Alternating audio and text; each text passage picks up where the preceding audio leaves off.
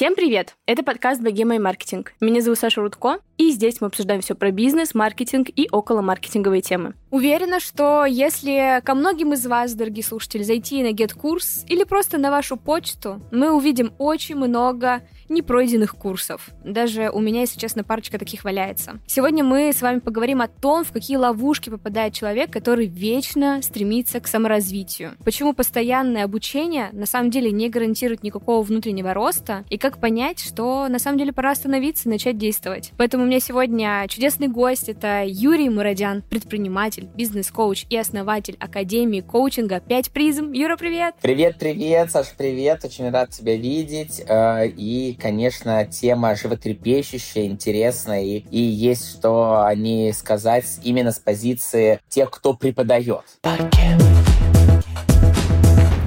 Давай начнем, наверное, с причин, почему мы, люди обычные, бесконечно скупаем обучение. Одна из причин, которую я смогла придумать. Это возможно, что нам все время кажется, что мы недостаточно хороши в чем-то или для чего-то. Правильно ли это причина, и если есть какие-то еще? Причин тут несколько. Она, конечно, может быть индивидуальна у каждого, но я хотел бы пойти сначала с э, фундамента. То, что ты сказал, это частный случай. Я думаю, что я не ок, и я решу эту проблему, закрою свой дефицит в уверенности в себе каким-то дополнительным дипломом. Да, но это лишь частный случай. Общая канва следующая, что у человека есть потребность познавать новое. Раньше у животных, ну и сейчас у животных это, это оно связано с осваиванием новых территорий. А животное осваивает новую территорию, метит ее, увеличивает реал своего обитания. Это нормально. И тогда ему надо узнать эту территорию, кто на ней живет, с кем побороться, занять ее, потом охранять внутри своей головы, создать эту картину реальности. Что же у человека? Какая территория у человека? Его знания, его умения, его навыки. У нас вот наша квартира квартира, с учетом нынешних цен, то квартиры, скажем так, осваивать эти территории можно,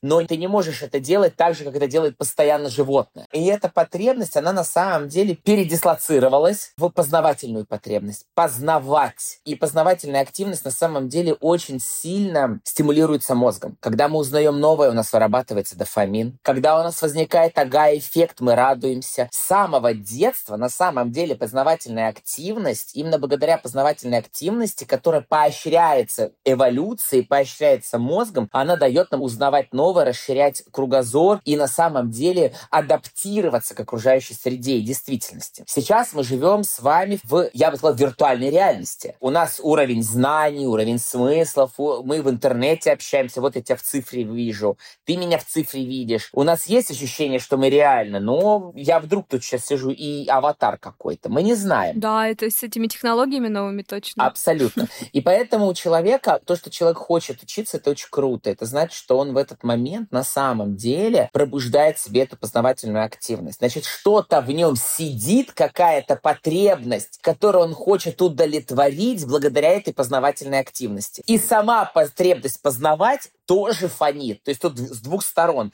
Есть причина что-то новое познавать, которое заставляет... И само mm-hmm. познание само по себе является причиной. И тут самый главный вопрос не как остановиться, а как познавать так, чтобы это было действительно круто. Адлер, например, написал потрясающую книгу «Как читать книги». По-моему, Альфред Адлер потрясающе. И вот когда я, я два года ходил в книжный клуб, мы каждую неделю встречались, читали книги, обсуждали. Вот первая книга, с которой мы начали, это «Как читать книги». И это я офигел от того, что я, оказывается, читал книги, нас не, вообще не понимая, как, из чего они строятся, на что обращать внимание, как сделать так, чтобы это чтиво действительно стало вкладом в меня, в мою жизнь, чтобы познавательная активность была удовлетворена, а не стала самоцелью. Проблема не в том, что люди постоянно учатся, проблема в том, что человек учится ради того, чтобы учиться. Это настолько становится автоматическим процессом, как и покупка курсов, что в этот момент пропускаются все сознательные фильтры. Зачем я иду учиться? Чему я иду учиться? У кого я иду учиться? Те ресурсы, которые я вкладываю, какие ожидания я, какие я цели перед собой ставлю. И эти вопросы, они как бы проскакивают, mm-hmm. потому что задача просто учиться. Да. Мне еще, знаешь, очень откликается, что ты говоришь. Я человек тревожный, и мне сразу кажется, что, что ты сейчас говоришь, это очень связано с тревожностью, потому что мы боимся чего-то, мы переживаем за свое будущее. Вот у меня вот прям в этом большой отклик находится сейчас. Абсолютно поддерживаю тебя, потому что тревога, если она трансформируется в действие, то это потрясающе. И есть тревога, которая, а человек идет там спортом заниматься, кто-то угу. тревогу работой забивает себя в работу, кто-то ругается с близкими и находит как бы причину тревожиться, а другие, например, утилизи... утилизация, да, утилизация угу. этой тревоги через процесс обучения. Это круто. Почему? Во-первых, потому что это сам по себе позитивный процесс. Это как чтение книг, просмотров. То есть я могу сериал посмотреть, потупить. Вот если я начну сериал смотреть, я все сезоны, я помню, как я сериал «Родина» был, американский, я все шесть сезонов, понимаешь, посмотрел, захлеб, и у меня просто не было шансов никаких. Меня захватило это. У меня был высокий уровень тревоги,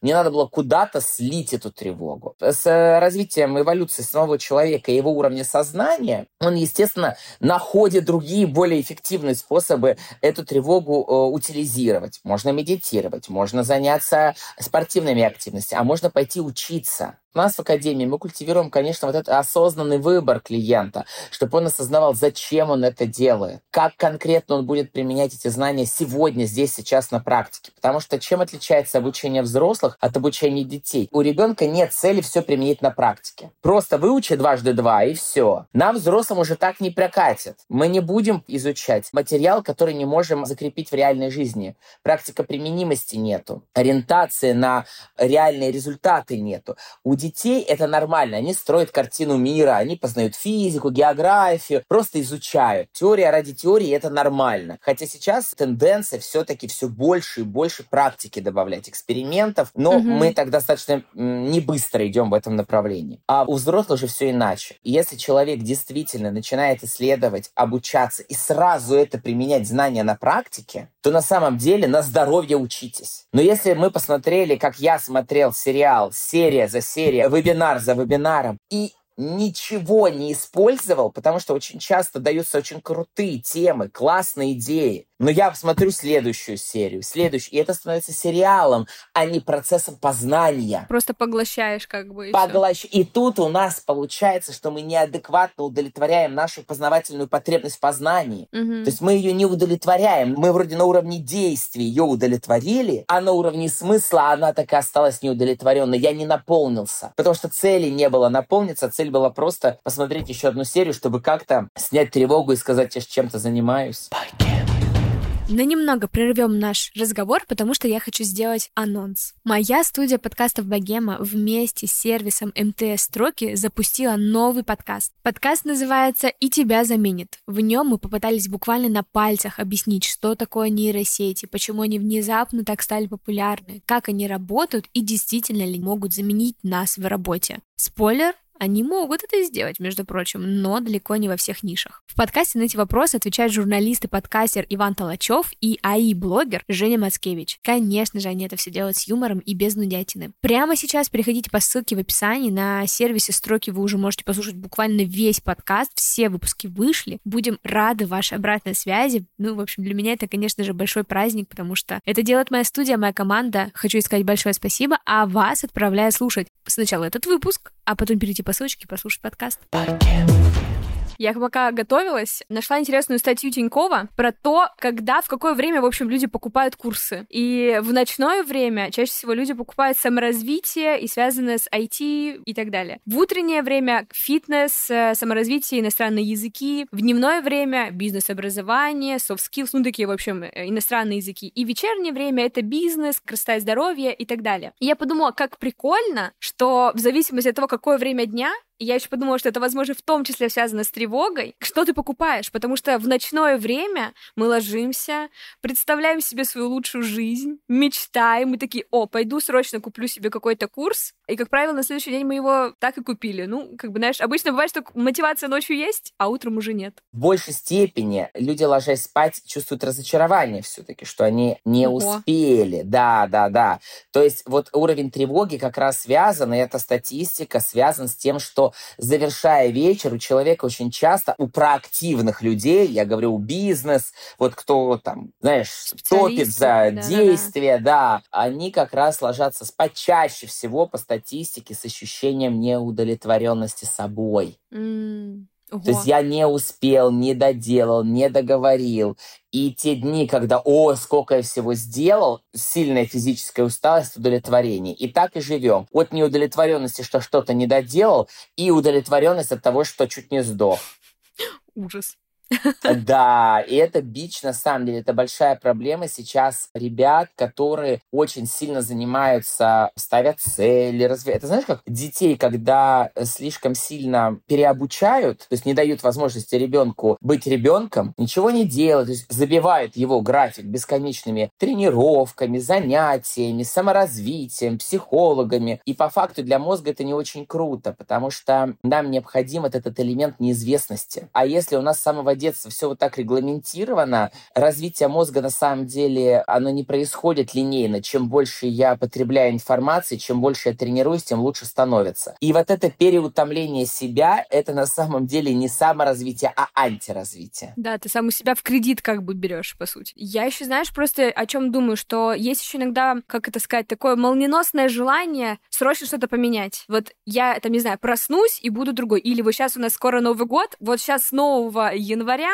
у меня я буду другой, все будет по-другому. Потом, конечно же, ты разбиваешься об реальности. Мне кажется, в этот момент тоже грустно, и ты как бы вот в этом воодушевленном состоянии вот либо покупаешь обучение, либо куда-то там идешь, что-то еще придумываешь, а потом ничего не получается. Это получается, что у тебя мотивации недостаточно. Почему так происходит? Супер вопрос на самом деле. Мы очень часто принимаем решения на эмоциях, и они классные, они часто очень классные. Я так покупал обучение, и я понимал, что моя интуиция мне подсказывает, да, иди. Но, с другой стороны, почему я не учусь? Потому что я же, я когда покупаю обучение, я покупаю билет в новую реальность. Я верю в себя, в жизнь того, который обладает этим навыком, как у нас, например, человек становится коучем, или человек налаживает отношения, или человек начинает понимать, что он хочет. Он покупает эту будущую возможность. Благодаря рекламе, коммуникации с ним он загорается. Дальше самый большой вопрос – это как этот интерес, этот огонь интереса к изменениям поддержать в течение образовательного процесса. И тут большой вопрос не только к студенту, но и к образовательному учреждению. Первое, к студенту, чтобы он вспомнил, зачем он пришел, потому что старые протоптанные тропинки жизни, они вытесняют новые. Тут уже понятная колея. Нет, там, я работаю на работе, я в офисе, у меня зарплата, у меня понятные проблемы, вечная проблема с женой, я хожу в спортзал, борюсь с весом, мне все понятно, коплю на отпуск. Да, и кто-то враг, что-то мне там кто-то мешает жить, по какой-то причине вот у меня что-то в жизни не складывается. Картина мира понятная, она безопасная, потому что какая бы потребность ни была, всегда победит потребность безопасности в базе. Это правда. И безопасность с точки зрения мозга, она говорит, да нафига тебе вообще чего-то делать, это развитие. Два часа жизни, лекция, еще практика. Нафига тебе надо? Ты смотри, ты прекрасно справляешься ты уже 10 лет в отношениях, и эти 10 лет примерно каждый месяц у вас скандал. После скандала вы мерите, меритесь, у вас все шикарно, верите в лучшее, потом снова скандал. На работе. Ну ничего страшного, что ты не удовлетворен, ты не чувствуешь саморазвития. Ну ты же привык к этому ощущению. Мозг прекрасно себя чувствует. И тут борьба происходит между моим будущим результатом, к которому я стремлюсь, к которому у меня сердце лежит, но оно еще не такое четкое, оно непонятно, оно не такое безопасное, как та жизнь, которую я живу сейчас. И тут на самом деле происходит такое соперничество, кто победит. А что в это дело? Ну, то есть звучит так, как будто наш идти к психологу из огромной проработки. Звучит это так. Ты знаешь, но мы в коучинге говорим так, что первое, что мы делаем на коучинге, и мы по определенной технологии, например, на нашем курсе, сразу договариваемся с людьми о том, что они скажут, зачем они пришли на курс, и устраиваем по этому поводу специальные практики. Проблема в данном случае у человека, что он не формирует эти причинно-следственные связи. Чаще всего мы делаем покупки, особенно с нашим менталитетом, эмоционально. Это круто, но тут важно всегда осознавать, что это, билет куда. Вот билет mm-hmm. куда. Если я хотел просто подарить этому спикеру деньги, у меня есть такие курсы, я их покупаю, но мне нравится спикер. Я от него балдею. Я слушаю его подкасты. Ну, я понимаю, что я буду учиться хреново, но мне прикольно ему заплатить. Ну, у меня есть такое. Ну, и вообще, mm-hmm. среди тех, кто зарабатывает деньги, очень поймут, о чем я говорю. Что платить заплатить, это вообще хорошая идея. Да, да, это как такой донат. Донат, конечно. Я делаю, но я себе спокойно. Это моя благодарность тебе. Все, и потому что как только, если мы живем в состоянии неудовлетворенности, то мы культивируем эту неудовлетворенность в своей жизни. То есть чем больше нахожусь в определенном состоянии, тем больше его становится. Жесткий закон. Слушай, но мне еще кажется, что зависит от цели. Вот ты тоже только что сказал про целеполагание. Но мне кажется, что мы до сих пор, ну я точно, мы, мы в целом, вот люди, у которых есть такая проблема, кто много покупает обучение разных, не умеем ставить эти цели. Как их правильно ставить? То есть я знаю, знаешь, вот была когда-то давно популярная смарт, кажется, это да. называется, что-то такая техника. Вот, мне, я только про нее знаю. Она действенная? Ну, в SMART е есть пять ключевых критериев, да. Нам необходимо, э, чтобы цель была измеримая, чтобы была цель достижимая, чтобы чтобы цель была достижима именно тобой, чтобы она была определена во времени, чтобы она была достаточно амбициозно вдохновляла тебя, и чтобы цель была предметная, понятная. Но SMART не очень круто работает, потому что это технический уровень. Mm. Я могу разложить, я хочу миллион рублей, а это она от меня зависит, это амбициозная цель, да, она меня вдохновляет. Но на уровне действия я не буду действовать. Но есть очень простая система, как проверить. Вот как проверить, моя цель или не моя цель. О, супер, давай. Самый простой пример. Я что-то делаю по отношению к этой цели. Если я ничего не делаю, это самообман. Либо формулировки цель неверная. То есть сама кривая формулировка может быть не вдохновлять. По сути, вроде это то, а формулировка крутая. Мы называем это психолингвистическая ошибка. Психолингвистика, лингвистика, речь влияет на психику. И если я лингвистическую конструкцию сделал корявую, которая не конгруентна мне, то у меня мозг начинает ее отторгать. Она не вписывается в мою картину реальности, не попадает, как пазл. Знаешь, квадрат в круг вставляешь а нужно просто переименовать цель. Не миллион, а три миллиона.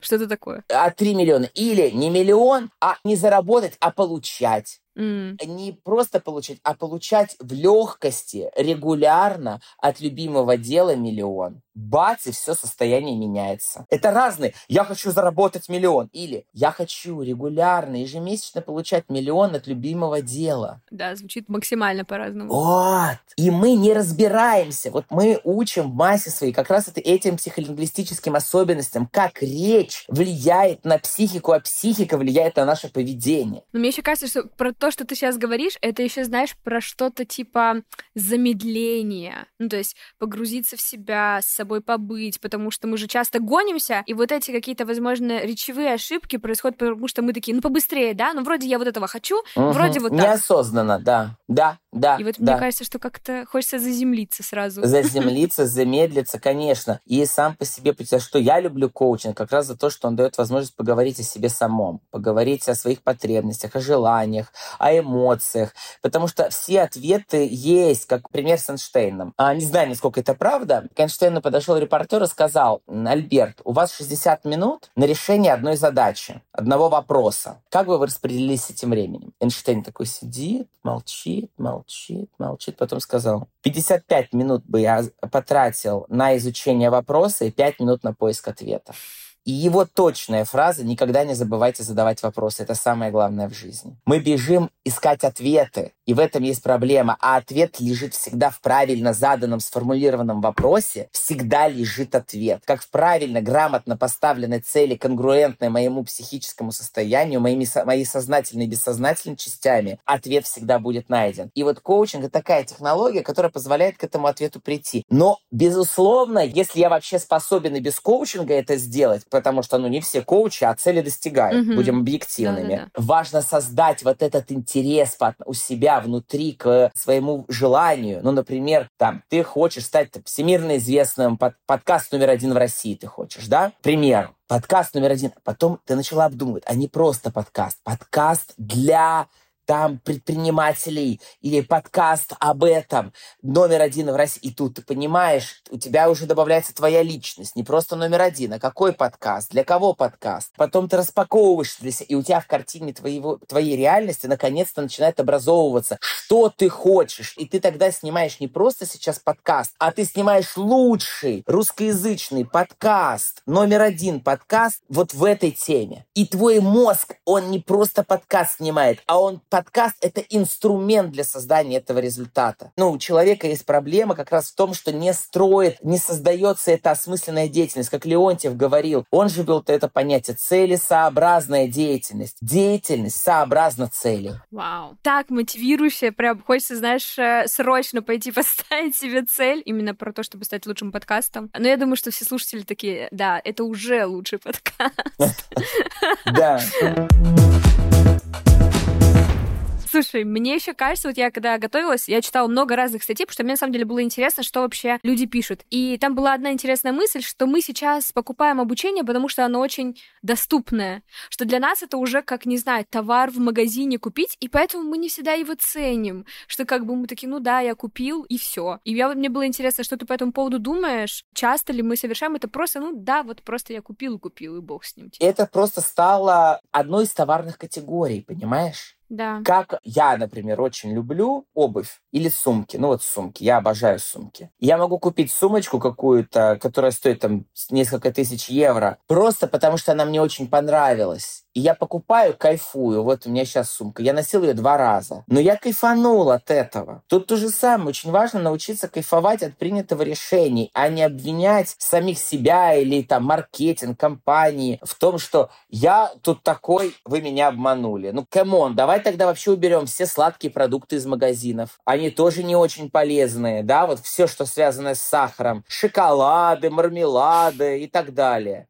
Но их же mm-hmm. покупают. Это всегда выбор человека. Тут еще есть такой момент ответственности самой обучающей организации, как она выстраивает процесс так, чтобы поддержать того, кто хочет учиться в обучающем процессе. Созданы ли триггеры мотивации на каждом из этапов обучения? Создано ли правильное целеполагание со студентом? Сформированы ли те отношения со студентом, которые будут продвигать его по треку обучающему? Это ответственность, но надо понимать, что никто не бог. Это правда правда. Я еще вот размышляла тоже про обучение, и иногда, вот у меня недавно была тоже, я сейчас занимаюсь коучем, и мне казалось, что вот сам факт того, что я уже с ним занимаюсь, как будто бы должно повлиять на мою жизнь. И мне кажется, с обучениями тоже иногда бывает такое, что ты такой, ну я купил же, но я же уже купил, где мои изменения? А, смотри, эффект плацебо, научно доказанная вещь, да? То, что мы верим, то и получаем. Во что веришь, в то и оборачиваешься. Есть такая история. И тут в данном случае, если у тебя достаточно сильная вера, и ты считаешь, что сейчас именно это изменит твою жизнь, и ты действительно в это веришь, ты говоришь, это меняет мою жизнь. И ты прямо наблюдаешь, как меняется твоя жизнь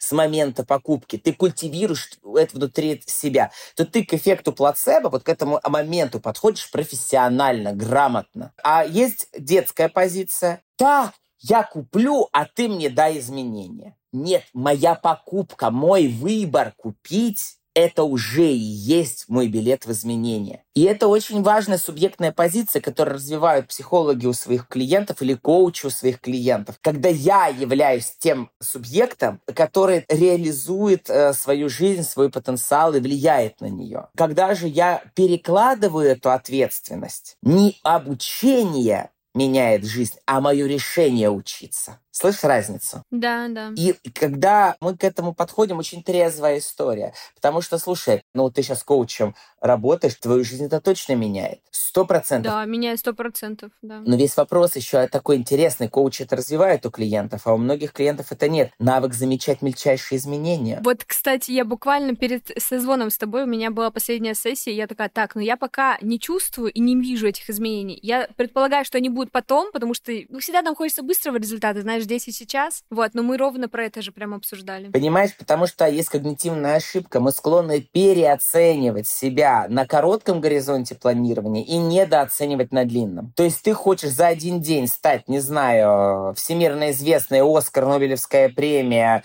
голливудская звезда, или выполнить 2000 задач, заработать миллион, зарабатываешь что? Заработать миллион когда? Вчера, книгу написать вчера, замуж, еще четырех детей родить, понимаешь, параллельно. А у тебя же сегодня этого нету, и бац, и базовый механизм фрустрации, разочарования. Вместо того, чтобы заметить, я сегодня пять минут посвятил своим целям, я сегодня, там, не знаю, пошел в спортзал, я сегодня поработал с коучем. То есть мы либо культивируем состояние фрустрации, либо состояние прогресса. И то, и другое существует. У тебя в континууме дня есть возможность всегда разочароваться в чем-то, и есть возможность посмотреть, в чем ты продвинулась твой фокус внимания предопределяет, на что ты будешь смотреть, а то, на что ты смотришь, множится в твоей жизни. Но мне еще понравилось, недавно я смотрела интервью Моргенштерна и Собчак, и вынесла оттуда очень интересную мысль, казалось бы, но там именно вот второй видос, который вышел у Моргенштерна на канале, там с Ксенией общались, и она как раз про свои внутренних демонов говорила, про какие-то свои качества, которые ей не нравились. Она говорит, вот я, конечно, их проработала, но фишка в том, что на самом деле ты не становишься другим человеком, человеком, ты просто учишься это отслеживать и реагировать по-новому. И я такая, что? То есть всегда кажется, что ты пойдешь на обучение, пойдешь к коучу, пойдешь к психологу, и ты будешь другим человеком. А в итоге, оказывается, нет. Ты остаешься тем же самым, просто меняешь свое восприятие и начинаешь действовать из других позиций. Абсолютно. Ты остаешься все тем же человеком, но только тем, кто может выбирать свою реакцию, выбирать вот. свое отношение, выбирать свое поведение, выбирать те вещи, в которые он верит, выбирать те вещи, которые являются для него приоритетом, а какие вторичные или третичные. Ты уже совершенно. Каждый, он уже совершенен на своей точке развития. И из этого состояния, из этого совершенства важно замечать, замечать, а в чем я уже совершенен, что уже классно, что я еще хочу сделать для своего развития движения из состояния совершенства, а не состояния дефицита и негодования по отношению к себе. Что нам сделать, чтобы наконец-то, знаешь, там в себя поверить, чтобы мы там, не знаю, перестали все это скупать бесконечно, все мы, мы, люди, какие-то там, не мы с вами. Вот. Что нам сделать? Как в себя поверить? Я считаю, что поверить в себя можно следующим образом. Начать замечать каждый день своей жизни, в чем я уже хорош. Каждый день подмечать. И подмечать других людей, в чем они хороши. Потому что mm. если я замечаю, в чем не хорош я, как правило, я очень хорошо умею замечать ошибки других. Это правда. Такая зеркалка происходит, зеркальная история, и я рекомендую просто свой круг посмотреть и подумать, а в чем они хороши. Сказать им об этом, сказать себе в чем я хорош. И каждый день делать эту практику. Комплименты себе, комплименты другим. Реальные, твердые. Есть они у каждого. И каждый день мы таким образом будем формировать по кирпичикам свой мощнейший фундамент уверенности. Вау. Как здорово. Я, э, знаешь, не думала о том, что это можно делать каждый день, но мы регулярно в команде, в студии раз там в три месяца делаем презентацию, что мы сделали крутого за это время. И там иногда всплывает такое, что думаешь, господи, я вообще про это уже забыл, это как-то пролетело, и все, оказывается, мы такое сделали.